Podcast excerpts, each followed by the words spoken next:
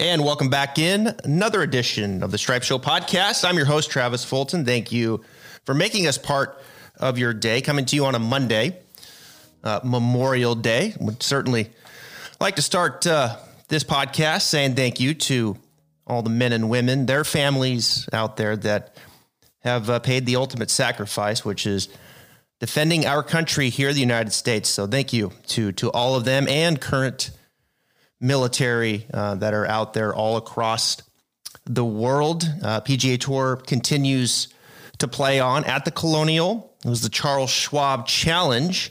And Jason Kokrak now makes it three two-time winners on the PGA Tour this season, joining Stuart Sink. Yes, I know you have Kokrak and Sink on the short list of two-times winner, but also Bryson DeChambeau. And joining me to break down a little bit of the Charles Schwab, but we have some other fun topics that we're going to get into here today on the podcast as we make way to the memorial at Muirfield Village, Jack's Place. Great field up there. And of course, the U.S. Open just 2 weeks away. Huge week here on the podcast. You know, this guy from Froggy Wednesday is joining the team, but he's here now on a Monday with a big old smile on his face because Jason Kokrak beat his boy, Jordan Spieth. How you doing, Froggy? I'm doing good. It's, you know what? I really like seeing Jason Kokrak win. I think golf is so good when there are guys who you don't expect winning golf tournaments, and watching how hard it is to win on the PGA Tour yesterday, you could see it. It's not easy. So congratulations, Jason. It took him 232 times to win his first tournament. I think he actually won 233. And then now he's won 17 starts later. So congratulations to Jason. It was a good day yesterday. Yeah, it was a good day. The difference, you know, when you look at Kokrak, who's won twice, won out in Vegas at Shadow Creek, is his putting. I mean, this is a guy that, you know, he's always been pretty long off the tee, reasonable approach game player. His short game has always been his weakness, but his putter is the difference. And he's made a huge stride. I think he's currently ninth now after last week, strokes gained putting on the PGA Tour. This is the guy that lives at the bottom. Like, he's usually like 210th. It's like, is there even 210 guys on the PGA Tour?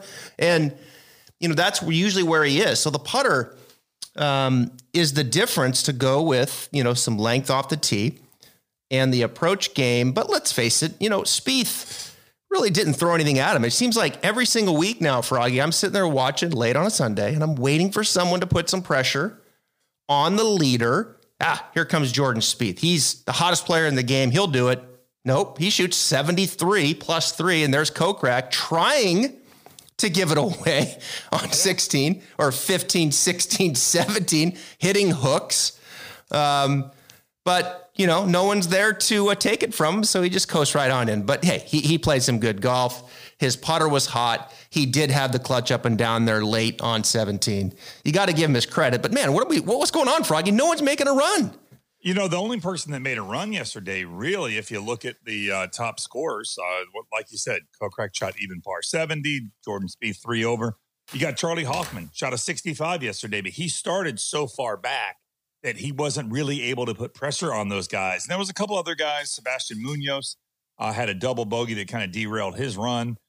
These guys kind of ran out and got away from the field on Saturday, and it put them so they had some room, and it almost became a little bit of a match play situation. It was down to two guys, and Kokrak on 15 was laying in the center of the fairway, had 128 yards in, and knocks it on the green to 68 feet. Knocks that past the hole by 10 or 12 feet, ends up making bogey. Granted, now Jordan Spieth made bogey on that hole as well. Then they get to the par three, and Kokrak hits it into the bunker, does not get up and down. And earlier in the day, Kokrak had left 2 shots in the bunker. So his bunker game generally, I believe they said yesterday, his bunker game was middle of the road on tour. He'd actually played pretty well, but yesterday was not his best day. So it was almost, it felt weird. I was watching it with my dad. My dad's like, it's almost like, hey, I don't want to win, you win. Hey, I don't want to win, you win. It was very strange, but they got such a lead on Saturday that nobody was able to really make a run. Sergio was there within a couple shots, but then he started off rough as well. So golf course was playing tough yesterday, and the rough looked super, super long as well. Yeah.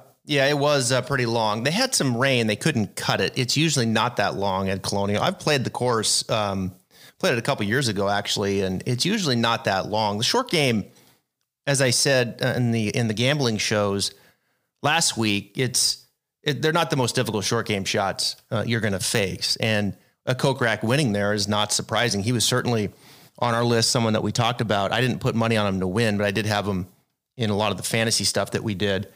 But, Kokrak lost 2 strokes short game and won. So it just shows you that that's a course, some forced layups off the tee. You're not going to overpower it. Strokes gain approach, strokes gain putting. And that's usually what wins there. That's what Daniel Berger did in 2020. That's what Kevin Na did in 2019. And that's certainly what Jason Kokrak did in 2021. As we mentioned, the missing piece was the putter, the change he made. He went to Bettinardi, who that's the manufacturer he uses. And they suggested that he goes longer to a 36, and that's what he did. And it's made all the difference in the world. I mean, it's amazing, right? That he goes, does a little study or a little work with the guys at Bettinardi. And they're like, hey, why don't you just go ahead and make that a touch longer? And I think that's going to really help. Off he goes. Strokes gained putting 9th. Huge improvement. What a trip that was for Kokrak going to Bettinardi to make the change to a 36-inch putter. Now, that doesn't mean everybody out there that's listening needs to go and make their putter 36 inches right now. Kokrak's a big guy. You know, he's a tall guy, so it makes sense for him to do that. Most putters out there, Froggy, are probably 34 inches, somewhere in there. He's, gained strokes off the tee yesterday, almost one full shot for the week, strokes gained putting. And it is, they said that he wasn't bending over as much. Right. He was standing up more upright and able to putt and was able to see the line better instead of being sometimes, they said that his eyes get out too far over the ball when he leans over too far. And so it allowed him to stand up a little more straight and allowed him to see the line better. I mean, putting really is, and I've learned this in talking to many tour pros, doing the podcast and talking to guys, it really is a feel thing. And when you find something that works for you, it doesn't mean it's going to work forever, right? But it works right now. And so right now he's making the most of it while he's doing it. And whatever change you can make in your putting, whether it's a grip change, like Brad Faxon had said, I had him on the Wednesday program a couple weeks ago. Mm-hmm. And Brad's like, hey, whatever works for you. And because it works now doesn't mean it will stay that way, but putting is such a feel. It's less about fundamentals and so much more about feel. Yeah, it's a good point. You have to, things are going to ebb and flow when you're out there, when you're working with players and they're doing this every single day. Different feels. You'll really kind of talk yourself in circles sometimes as a coach. You got to be flexible, but to go and get an extra inch or up to 36 inches. I think he was close to 35 before. And then to have that kind of impact, wow, that's a big deal for him moving forward. His only weakness, if he continues to putt like this, is a short game. And he'll need that if he wants to win a major championship. But at places like a Colonial where the short game is, has less value and you can get around there for the most part. Just don't be a dog, get up and down occasionally when you need to, as he did down the stretch. You got to give him credit. But you can let the other parts of your game go to work. He held off Spieth, who shot 73. It's interesting, Froggy. I've been spending a lot of time looking at his swing, texting with a lot of people. And, I look at his swing right now, and I tweeted this. It appears to me that there's a couple things going on. One, the shaft definitely is more vertical. We know that going back. Yeah, the shaft, he's definitely got it more stacked up so he can then shallow it out. But when you look at it, the shaft still gets very laid off at the top. I mean, he looks more upright with his left arm for sure to me. He looks like he did back in 2010, as I tweeted out. His lead arm is definitely more upright. The shaft does hinge up vertically, but then as it gets to the top, you see it. It points way left. I mean, it gets laid off. So now I think as a result of that, it doesn't look exactly probably the way they want it to look. But at the end of the day, the shaft's coming down, I think, a little higher than the right forearm now. It's definitely more out in front of him. He's able to turn the corner through the impact zone. he's able to hit a fade. We know that's different. I would have to guess, though, it's not exactly the way they want it shaped yet at the top, but things are working, you know, and he's, and they're going to ride it because he was struggling. And you look at his ball striking, not quite as clean this week. He was really tracking nicely there in March and April, positive 6-7 strokes gain approach. Right. And these last 2 weeks, just under +2. So positive.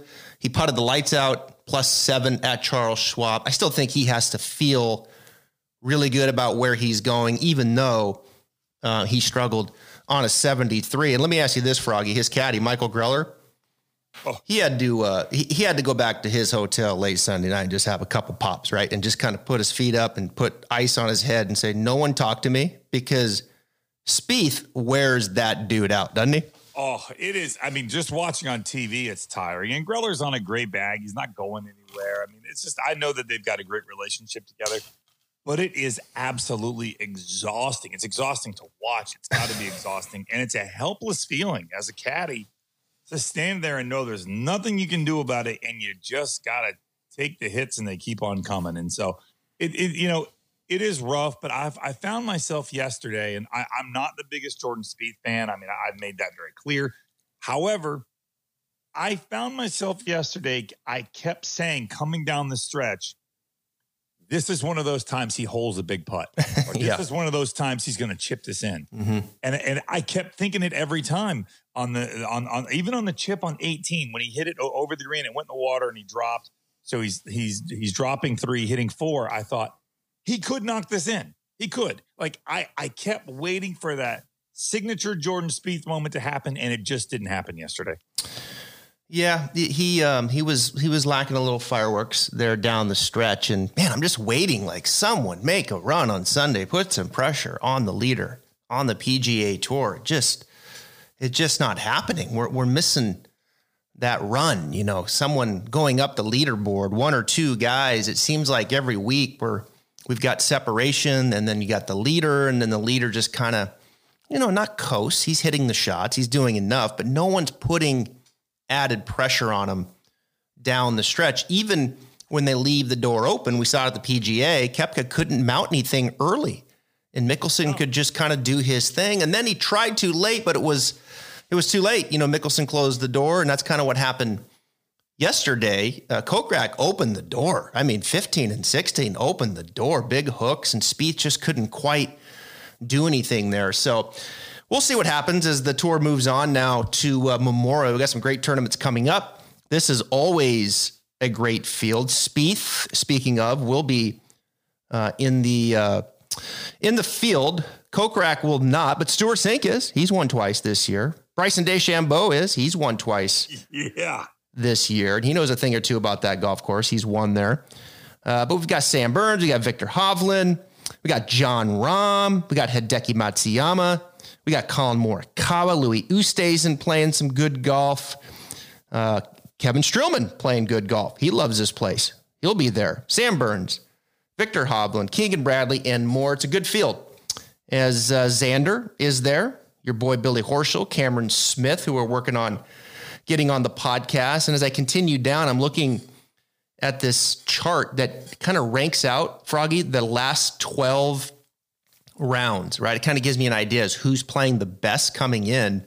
Right. And I got to go way down here to get to DeChambeau and JT and all these bigger names, which brings me to the question here that I want to ask you. Who's the number one player in the world right now?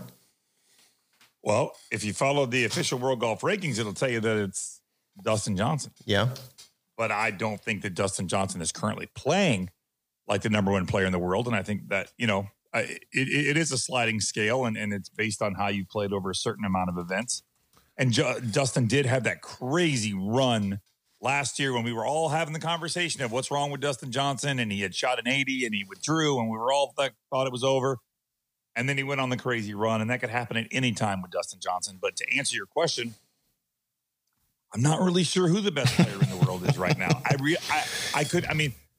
Rory showed us at the Wells Fargo that he could be. He can put it together. But the Rory that we saw the last at the PGA, not the case. So I don't really know who I would say the best player of the world. I mean, Sam Burns has been really hot lately, but he was injured at the PGA and withdrew.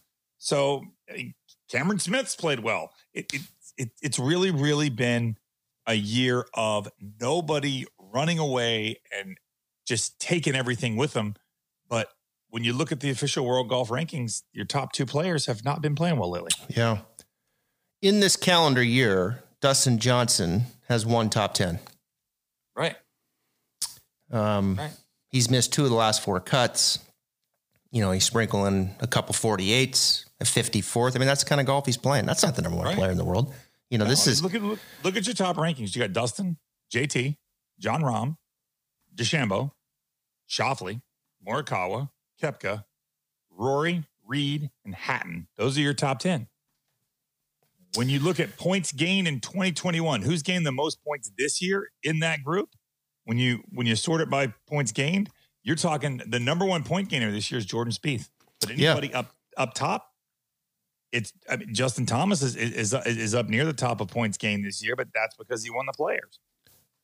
Yeah, Justin Thomas finally made a couple putts last week. He's been struggling with his putter, but it's been, you know, it hasn't been great since the Players. 21st at the Masters, and the putter's been an issue, big time issue. He hasn't hit the ball very good the last 2 weeks either.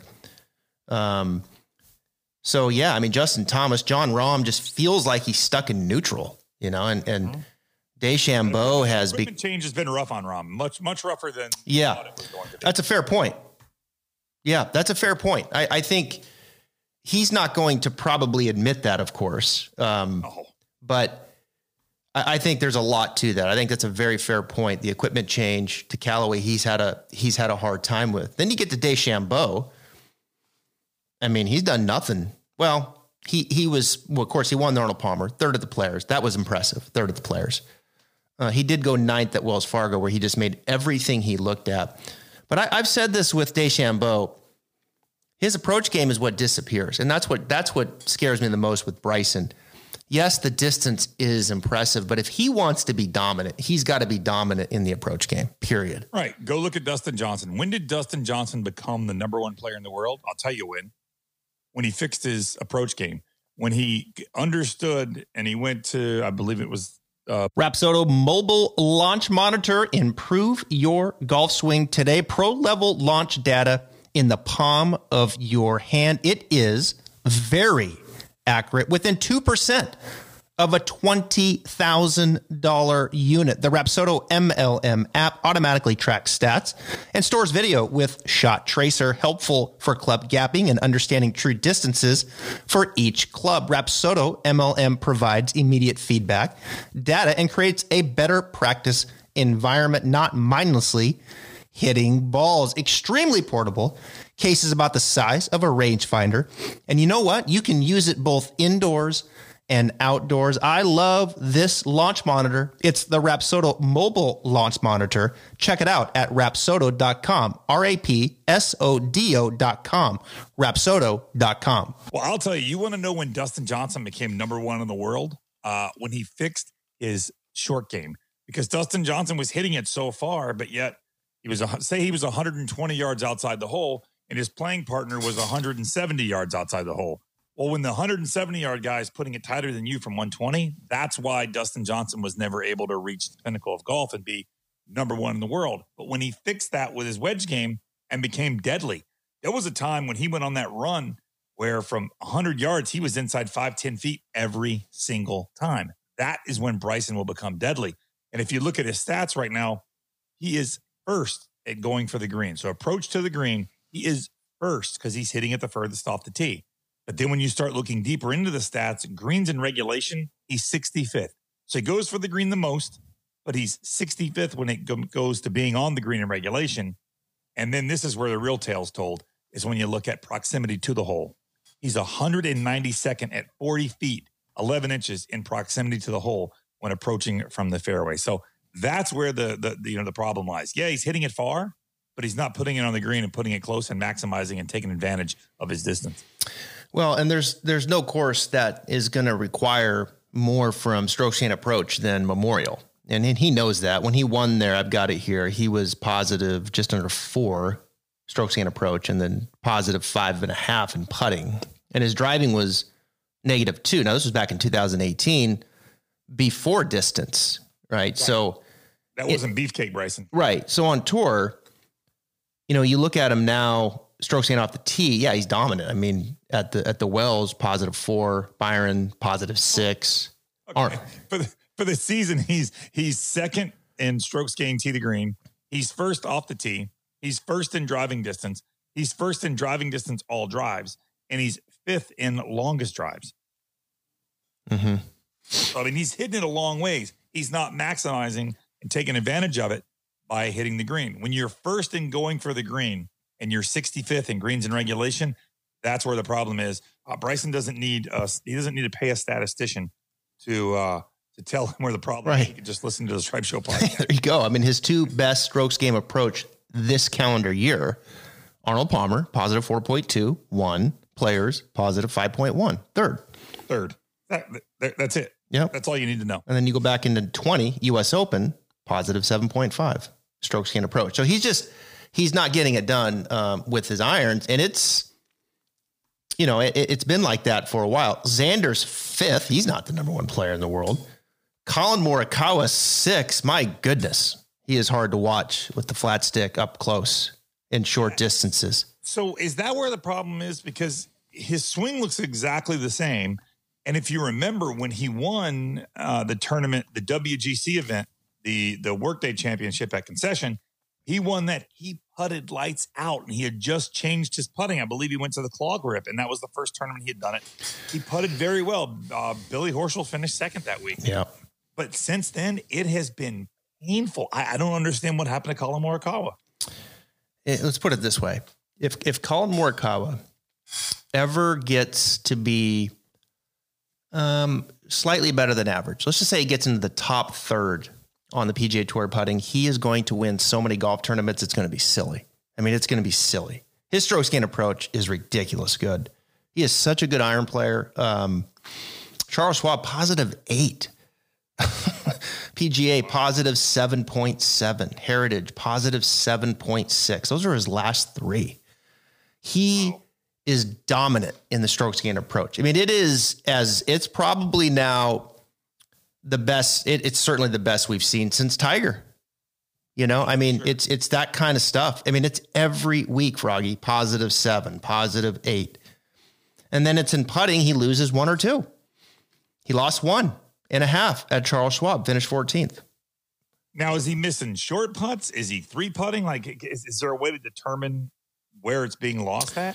I think the short ones are the problem. You know, he definitely is missing, it seems like, a couple short ones every single week. And then that has some net effect. I don't have his in-depth stats right in front of me, right. But when you're missing that, 3.5, 4-footer every single week, couple times. I mean, that just lingers, you know? I mean, it lingers. And it appears to me when I watch it, and I was watching a little bit of him, I think it was on Saturday. I think he missed one on the first hole on Saturday. And the putter is swinging up quick. It's one of those where it looks like the putter head's kind of slow and short going back, and then it kind of elevates too quickly through the zone and kind of gets long. Like, there's no finish to the stroke. And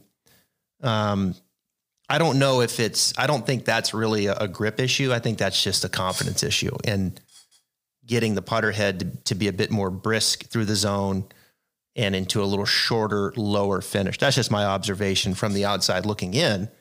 But it's just amazing what he still finishes given the fact of the grind on the putter. It's not like atrocious. I mean, he's only losing 1, 2. It's not like Keegan Bradley, who could lose 4, 5, 6 every single week. But that putting performance at WGC came out of nowhere. I mean, let's face it. He made everything. Yeah.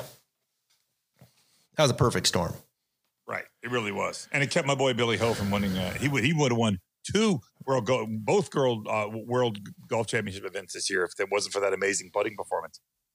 Brooks is 7, official world golf rankings. Rory's 8, Patrick 9's 10, Terrell or no, Patrick Reed, excuse me, is 9. Terrell Hatton's 10. Webb Simpson, 11. Victor, 12. You know, if I had to pick, I mean, to me, and we haven't got to him yet, I think the best player, the most consistent player in the game right now is Jordan Spieth. You just took the words out of my mouth. And if you also go to points gained in 2021, Jordan Spieth is leading that as well. Yes, he's only got one victory. However, he has played very well this year, and he has outgained. I mean, when you look at points gained in 2021, so Jordan Spieth has gained 174.13 points this year. Tony Finau is second at 143. Now, to understand how large, that's a 30-point gap, over 30 points. Below that is from 143, drops to 142, 135, 134, 132, 131. So you're talking 13 points separates the next 9 games, but it's a 30-point difference. Yeah. Jordan Spieth is playing far and above anybody else right now in 2021, and he's been a top 5 machine this year. Well, let's go back to the Memorial here, as we teased it earlier, and was one of the first events there as it came back from the pandemic last year. Of course, you had the Charles Schwab that kicked it off in June. Then they went to the RBC, and then they went to the Travelers, and then they played back to back at Muirfield. If you remember that, it was Workday and the Memorial. Colin Morikawa won Workday, and John Rahm won Memorial. And when he won Memorial in the middle of July, he became the number one player in the world.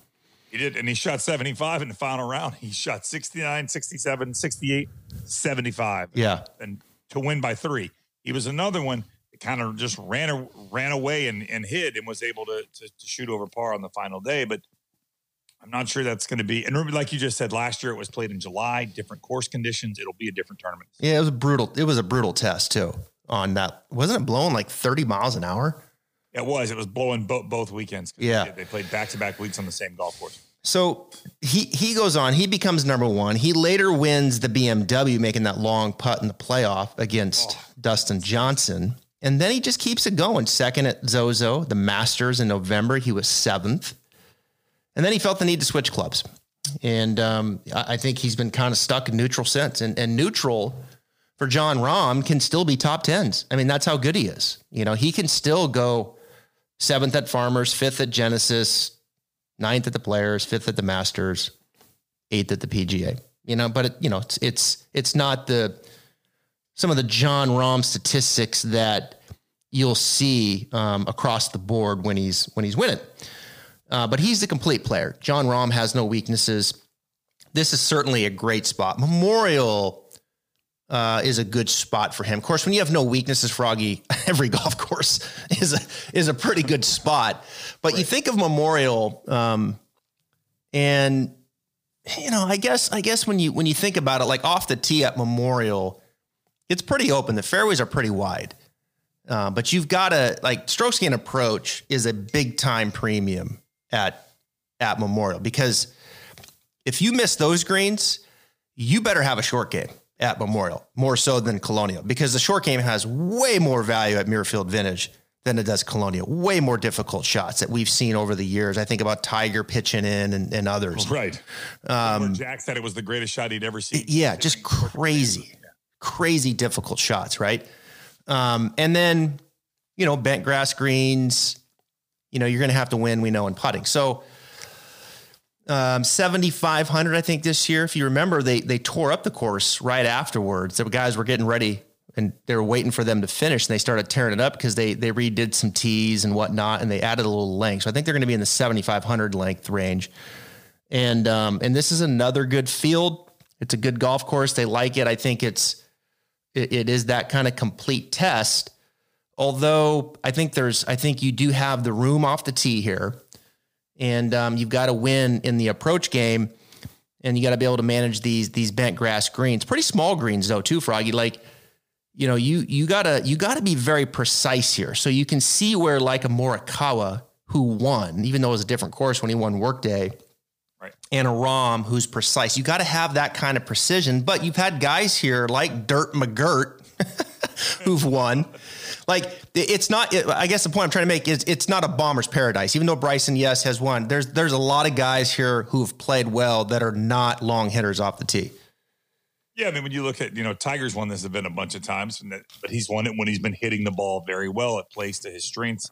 It is not a golf course where you can hit it all over the place unless you're going to have an amazing short game, but eventually that's going to catch up with you. Mm-hmm.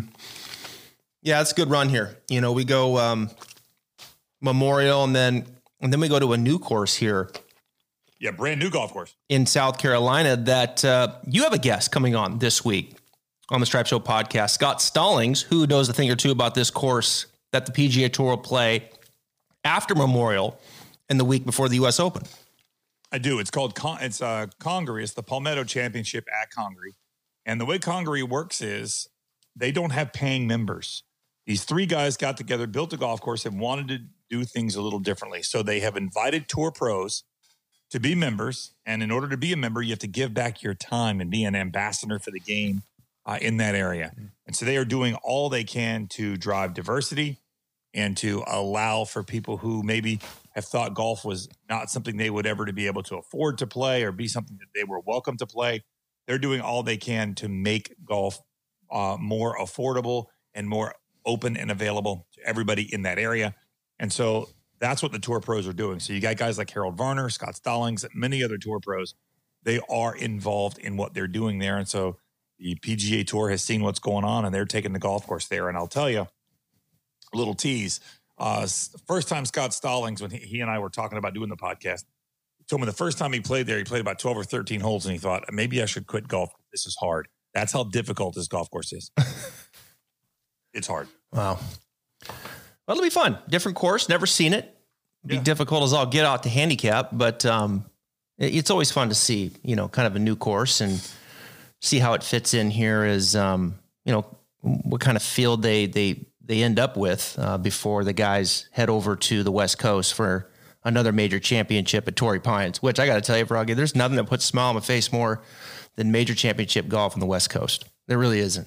It just... Yeah, because you get it in prime time. I love it. Yeah, I do too. And so there's a lot to talk about. And this week on the podcast, tomorrow, Tuesday, we'll have Will Brinson, at Will Brinson on Twitter. He's with CBS Sports. He'll be doing the matchup with me as we go deep dive into the Memorial. I got a lot of things to share on that golf course. Used to go up there. I've been there a couple times, and when I was doing some PGA Tour live stuff. So we'll go deep on that. And then Wednesday, Froggy Wednesday, he's got Scott Stallings, as he talked about. And I know Scott will have, he likes to lay it out there. He'll have a lot to say about what happened at the U.S. Open qualifier, the golf course that is there, Congaree for the PGA Tour and others. We'll look forward to that. And then on Thursday, Shaheen Nakhtavani, who one of the top teachers in the game, we're doing a special Q&A. You can send us your questions, and it's going to be a podcast made up of all of the top questions that we receive in social media. We'll do a deep dive into the questions, and then we'll share some in-depth thoughts on a couple players' swings as well, Jordan Spieth being one of them as he prepares to play in the 2021 Memorial. And then on Friday, Samantha Marks comes back with Happy Hour Express. I think she's got another guest in line with that. So a lot of good stuff coming up on the podcast. Froggy, really appreciate you jumping on here on a Monday, Memorial Day. Tell the family hello, and I look forward to Scott Stallings on Wednesday. Absolutely. You the same. Thanks for having me, and I will second what you said at the top of the podcast is thank you to all the men and women who have served and made the ultimate sacrifice, and thanks to their families as well. We wouldn't have the amazing things that we have, the amazing opportunities that have been provided for us, and the beautiful country that we live in, without the brave men and women who serve. And so that's what today is all about. So think about that while you're enjoying your day off, if you are so lucky to have a day off today, and understand that that's why we live the amazing life that we do. Thanks for having me. And yes, I will be here on Wednesday with Scott Stallings, and he has got a lot to say. See you this week, everybody. I just want to interrupt this interview real quick and give a shout out to my friends over at Encore Golf. Encore provides some of the most cutting edge technology in a golf ball that I have ever seen. Their team in Buffalo, New York is changing the script of golf technology through their perimeter weighted designs, which offer players enhanced accuracy and control for every shot on the course. With their award-winning Elixir and Avant 55 golf balls, they are transforming the game for players of all skill levels. Visit encoregolf.com/Travis Fulton for more details about their products that are revolutionizing the game. Now back to the Stripe Show.